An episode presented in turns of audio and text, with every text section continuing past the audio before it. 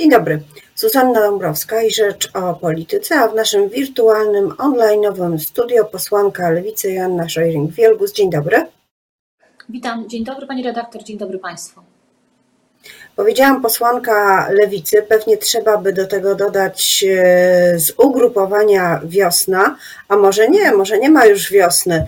Powiem szczerze, że w tych rachubach e, połączeniowych na Lewicy trochę się e, można pogubić.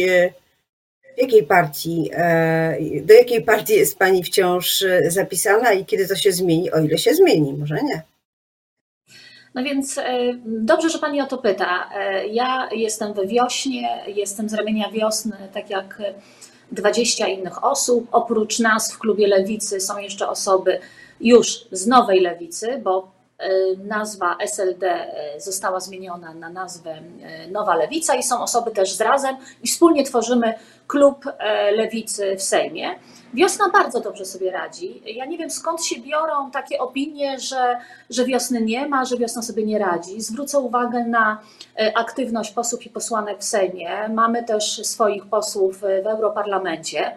Współpracujemy razem z naszymi przyjaciółmi, z Razem e, i z Nowej Lewicy i to wszystko ma ręce i nogi. Jeżeli chodzi o tą konsolidację pomiędzy wiosną a Nową Lewicą, to ona w zasadzie jest gotowa, jesteśmy w blokach startowych, tylko przez to, że jest pandemia, nie mamy możliwości e, sfinalizowania tego. Tak? E, czekamy na taki moment, kiedy będzie można już organizować spotkania, e, na pewno w większym gronie, a nie tylko w pięć osób, i wtedy do tego dojdzie. Gdyby nie było pandemii, połączylibyśmy się w kwietniu zeszłego roku i w zasadzie rozmowy na ten temat by nie było. A czy nie szkoda Pani tego szyldu? Sama Pani mówi, że wiosna sobie dobrze radzi. Robert Biedron ostatnio, ostatnio został szefem reprezentacji europarlamentarnej. E, to już nie Leszek Miller jest e, tym, e, tym szefem, przewodniczącym. Może nie warto, skoro tak długo tego połączenia nie ma, to może powinno zostać tak, jak jest. E, warto przede wszystkim dlatego, że w nowej lewicy, w partii, e, według statutu, który został zatwierdzony, będą dwie frakcje. Będzie frakcja właśnie wiosenna i frakcja Nowej Lewicy, e, czyli byłych osób z SLD i to jest akurat bardzo fajne, bo będzie również współprzewodnictwo, współdecydowanie. I to, co pani redaktor wspomniała o tym, że Robert Biedroń został przedstawicielem właśnie w, parlamentu, w Parlamencie Europejskim delegacji, to jest jeden z elementów tego łączenia. Ale akurat tutaj e, udało się to zrobić dosyć sprawnie, dlatego że to jest tylko kilka osób zaledwie, a jeżeli chodzi o połączenie dwóch partii, to tutaj mówimy o tysiącach członkiń i członki.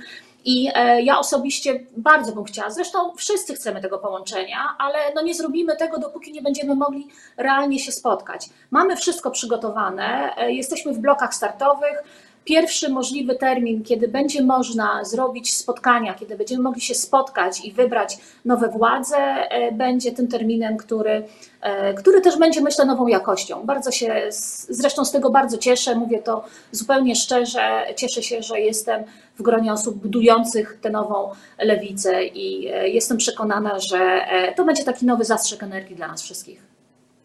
Stanowisko straciła Anna Maria Żukowska, rzeczniczka zarówno klubu parlamentarnego, jak i partii SLD, której, jak rozumiem, e, już nie ma. Dlaczego tak się stało? Podobno jej aktywność na Twitterze nie podobała się części polityków dawnego Sojuszu Lewicy Demokratycznej. Ona sama mówi, że zmiana uzgodniona. Dlaczego i kto będzie nowym rzecznikiem, może rzeczniczką?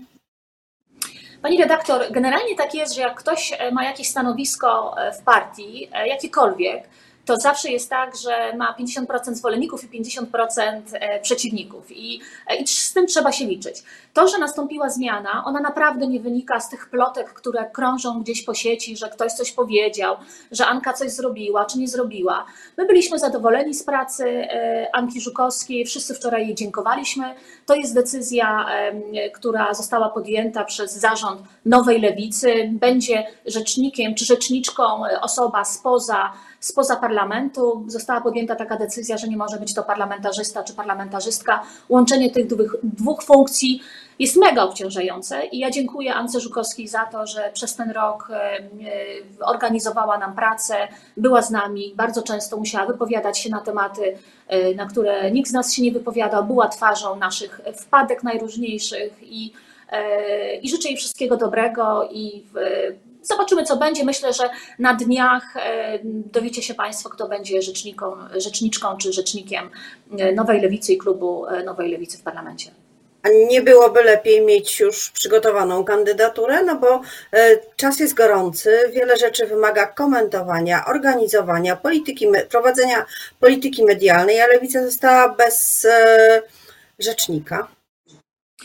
A ja nie powiedziałam, że takiej osoby już nie ma, więc proszę nam dać chwilę czasu na. E, bo wczoraj została podjęta decyzja, że że Ania Żukowska już nie będzie naszą rzeczniczką, ale to nie, jakby nie znaczy, że tej osoby na to stanowisko nie ma. Proszę dać nam chwilę czasu, jak będzie, to, to ogłosimy. Wczoraj rozpoczął się proces o obrazę uczuć religijnych. Chodzi o słynną tęczową Matkę Boską. Trzy kobiety są w tej sprawie oskarżone o obrazę E, uczuć, o e, nalepianie przede wszystkim, nie chodzi chyba o sam wizerunek, tylko o miejsca, w których te wlepki, naklejki były nalepiane, miejsca, no, które zdaniem skarżących, między innymi proboszcza obecnie już emerytowanego, po prostu obrażają i krzywdzą osoby wierzące. Proces został odroczony prawie o miesiąc 17, 17 lutego kolejna rozprawa. Jak pani sądzi, jakie będą losy tej, tej sprawy?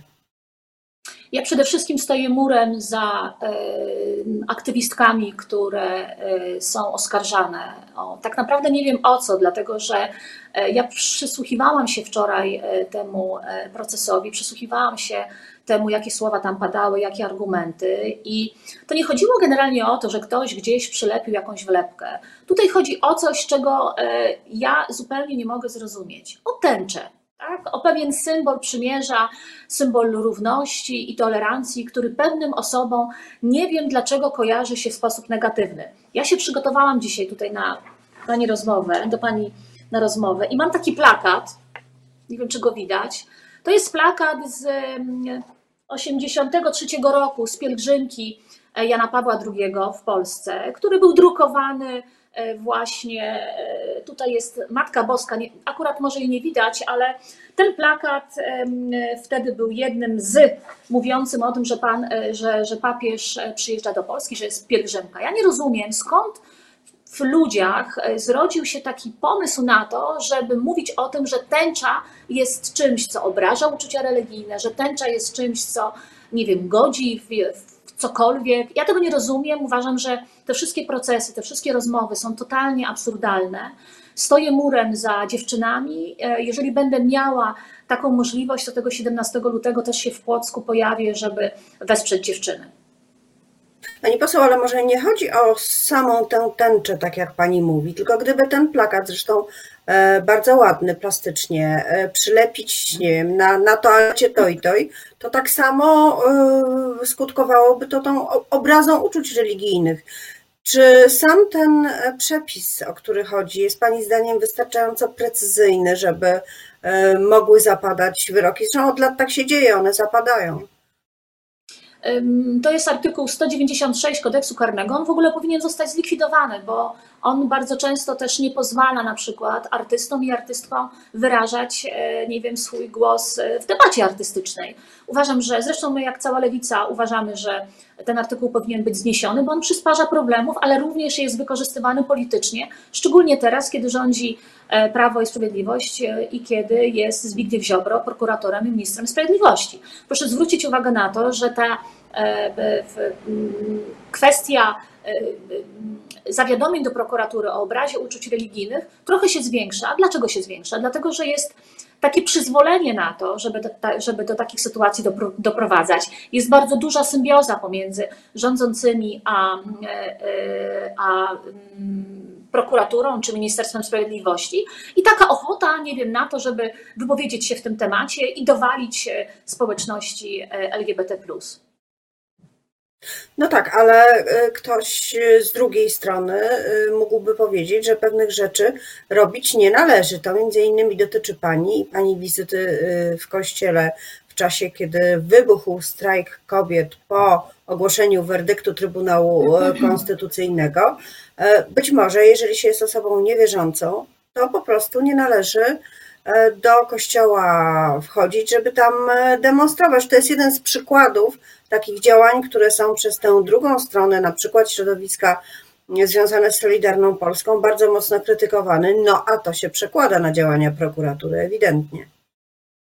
Pani redaktor, my doszliśmy w ogóle do y, absurdu, jeżeli chodzi o y, zwalczanie różnych sytuacji, dlatego że prokuratura powinna zajmować się przestępstwami y, osób, które dokonują przestępstw seksualnych na, na dzieciach, na, na chłopcach i dziewczynkach, a nie tym, że ktoś wszedł do kościoła, albo ktoś coś gdzieś przykleił, albo ktoś coś namalował, dlatego że e, farbę można zmyć, ale gwałtu nie zmyje się z ciała e, młodego człowieka.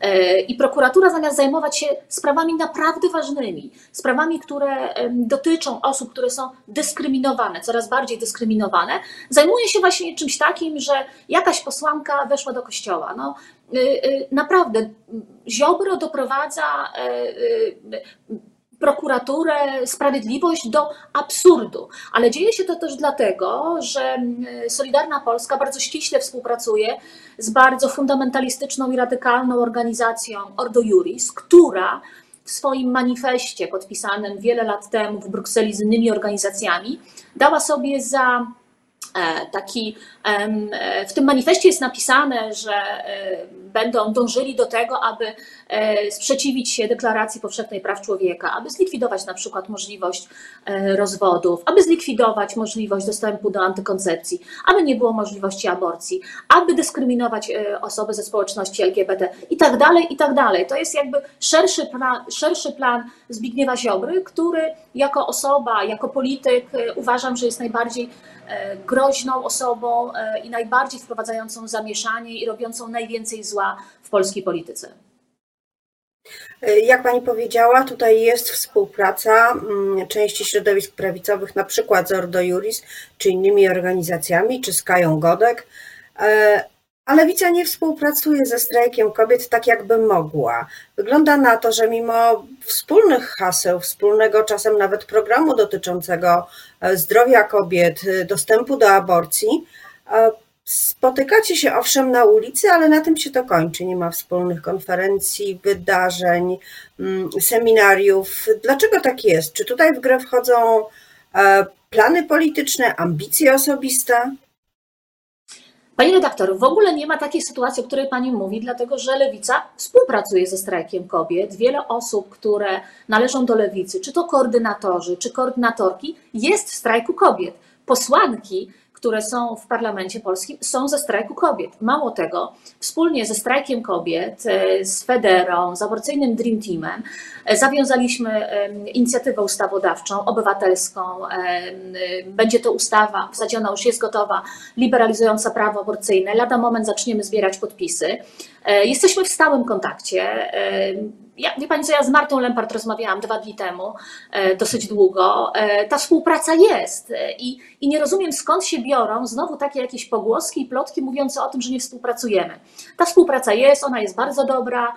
Oprócz tego, co powiedziałam przed chwilą, Pani wspomniała, jesteśmy z, z, z protestującymi, jesteśmy na ulicach, pomagamy wtedy, kiedy trzeba pomóc protestującym, angażujemy się bardzo mocno, ale często robimy to z drugiego albo z trzeciego szeregu, e, nie chwaląc się tym, ale po prostu wykonując swoje obowiązki poselskie, wykorzystując swój immunitet poselski. I ja jestem akurat z tej współpracy, znając Martę Lempart e, i inne członkinie strajku kobiet od wielu lat, bardzo zadowolona. Czy gdyby e, Prawo i Sprawiedliwość, Zjednoczona Prawica zdecydowały się na publikację werdyktu Trybunału Konstytucyjnego kierowanego przez Julię Przyłębską, to y, protesty znowu wybuchną? Czy ta siła, która pojawiła się pod koniec października, troszkę się już y, wypaliła i środowiska kobiecych aktywistek będą szukać innych sposobów? Co, się, co by się wydarzyło, gdyby publikacja nastąpiła y, w bliskiej przyszłości? W całej tej sytuacji od tej pierwszej publikacji, e, od tej decyzji tak zwanego Trybunału Konstytucyjnego, piękne jest to, że to ludzie sami z siebie decydują o tym, aby zaprotestować i zaangażować się e, w działalność społeczną albo sprzeciwić się władzy. I e, ja nie wiem, co zrobią ludzie, ale prawdopodobnie, tak jak na przykład rozmawiam z najróżniejszymi osobami wielu, z wielu miejscowości, ludzie są na maksa wkurzeni. I niezależnie od tego, co się wydarzy, ten, ta rewolucja trwa. Nawet w związku z tym, że nie ma akurat teraz protestów, to nie znaczy, że nic się nie dzieje. Zwrócę uwagę na to, że strajk kobiet y, prowadzi bardzo jakby dużą i, i, i, ważną dyskusję na swoim portalu. Stworzył radę konsultacyjną, są wypracowywane pomysły i cieszę się bardzo, że w większości są to pomysły lewicowe i. I jestem przekonana, że nowy etap tej rewolucji jest przed nami i na pewno będzie on silniejszy niż, niż wcześniej, z bardzo prostego powodu, dlatego że mamy zupełnie inny klimat polityczny. Na ulicę wychodzą ludzie, którzy nigdy wcześniej nie byli zaangażowani. Są to ludzie z innego pokolenia niż pokolenie po 1989 roku. To są mm, młodzi ludzie, dla których wolność, dla których różnorodność, dla których zaangażowanie jest czymś takim które po prostu mają w sobie. Tak? To są ludzie, którzy urodzili się w wolnej Polsce, dla których internet jest jakby czymś, które, czymś, co po prostu istnieje od zawsze. I ci ludzie nie dadzą Pani sobie poseł, odebrać tak łatwo wolności. Ale e, wyjdą, Pani Już nie wychodzą. Pani redaktor, ale ja się akurat tym nie przejmuję. To jest pewien element rewolucji, tak, który trwa. Nie ma powrotu do tego, co było ani przed wyrokiem tak zwanego Trybunału, nie ma powrotu do tego, co było e, przed pisem, nie ma powrotu również do ustawy z 93 roku, tak zwanego kompromisu aborcyjnego. To będzie naprawdę coś innego. Proszę zwrócić też uwagę na to, jak się e, jak się e, inaczej e, różnicuje w ogóle polityka na świecie. I chociażby dać taki, e, dać taki przykład związany z pandemią. We wszystkich krajach, w których rzeczywiście z pandemią sobie poradzono, to są kraje, które rządzone są przez kobiety. E, Nowa Zelandia, Finlandia, Islandia, Dania, Tajwan. Kobiety dochodzą do głosu, mało tego, kobiety współpracują ze sobą ponad granicami, tak? I ta siła tej zmiany jest bardzo duża. Z uwagą oczywiście też obserwuję, co się dzieje w Stanach Zjednoczonych i będę z uwagą obserwowała, co robi Kamala Harris jako pierwsza wiceprezydentka w Stanach Zjednoczonych. I te zmiany są. E, I, e, I ja akurat, jeżeli by mnie pani zapytała, e, co myślę o tym, jak będzie, jak będzie wyglądała przyszłość w Polsce, to ja jestem pełna optymizmu, dlatego że degeneracja tak zwanej Zjednoczonej Prawicy następuje. E, obserwujemy to. W ludziach jest taki bunt na to, co się dzieje, jakby na nieumiejętność radzenia sobie z pandemią e, i te zmiany będą. Nie wiem, czy one się wydarzą tej wiosny, czy e, wcześniej, przed 2023 rokiem, kiedy planowane są kolejne wybory parlamentarne, ale nie ma już powrotu do tego, co było. No po prostu nie ma. Będziemy mieli e, i mamy ruchy tektoniczne na, scenę, na scenie politycznej, po stronie opozycyjnej. Wydaje mi się, że w 2023 roku ta polityka będzie wyglądała zupełnie inaczej. I tą rewolucyjną puentą kończymy naszą rozmowę, za którą bardzo dziękuję Joannie Szejring-Wielgus, posłance Lewicy i Wiosny. Dziękuję bardzo. Dziękuję serdecznie. Dziękuję, pozdrawiam. Zdrowia.